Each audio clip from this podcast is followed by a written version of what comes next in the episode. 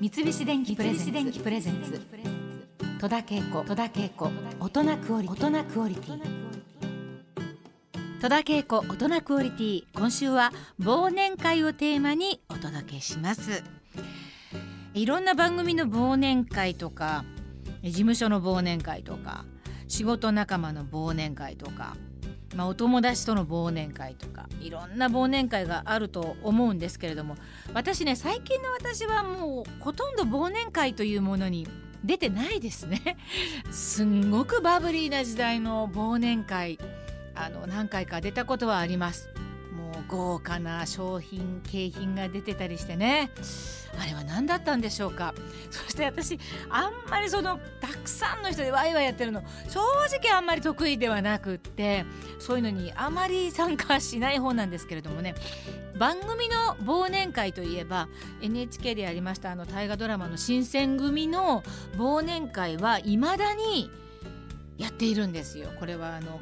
土方歳三の役をやっていた山本浩二君が、えー、リーダーシップを取っていつもお店を手配してみんなに連絡をくれるんですよ。でまあ行ける人が行くということであそれこそ、まあ、そうそうたるメンバーがあの新選組に出てた人が、まあ、大抵の人来てますからねびっくりするようなメンバーが揃ってまあそこで朝までみんな飲んでいるというその忘年会が一応ありますね。あとは事務所の忘年会をささやかに私が皆さんを1年間ご苦労様でしたということで、まあ、ささやかにこうちょっとねぎらわせていただくという思いっきり美味しいものを食べようじゃないかという事務所の忘年会がありますね。あとは私のすごい仲良しの高橋克実さんと寺脇康文さんと 3人で、えーまあ、農会というか年内に集まれたら集まろうということでまあ集まるというまあいつも飲んでるので特に 何の差もないんですけれどもでまたすぐ新年明けたらね会って飲むわけですからまあでも一応気持ちですね。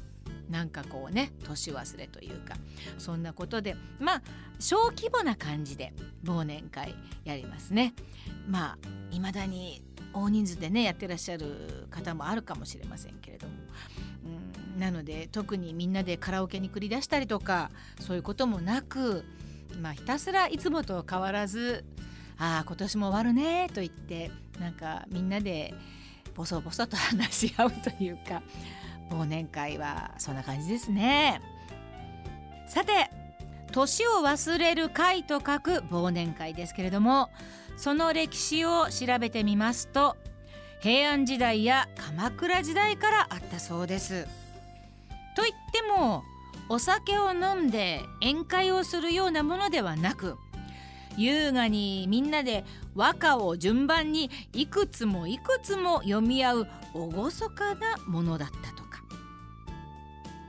やがて江戸時代になると忘年会や新年会の風習が生まれます。忠臣蔵の討ち入りが成功したのは吉良家の忘年会後の寝込みを襲ったからという説もあるようですが一般的には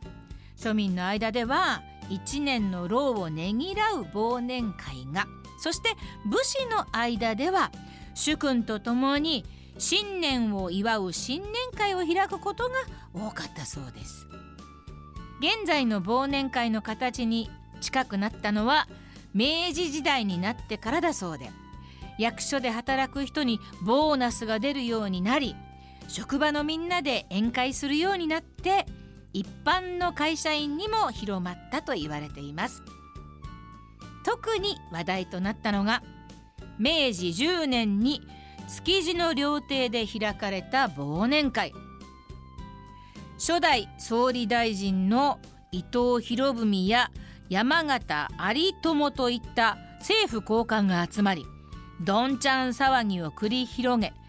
酔った伊藤博文が仲間のひげを剃り落とすなど相当派手な忘年会だったそうです。政府高官といっても幕末の動乱を生き抜いた維新の志士たち。ワイルドな方々が多かったと言えるかもしれませんね。三菱電機プレゼンツ。戸田恵子。大人クオリティ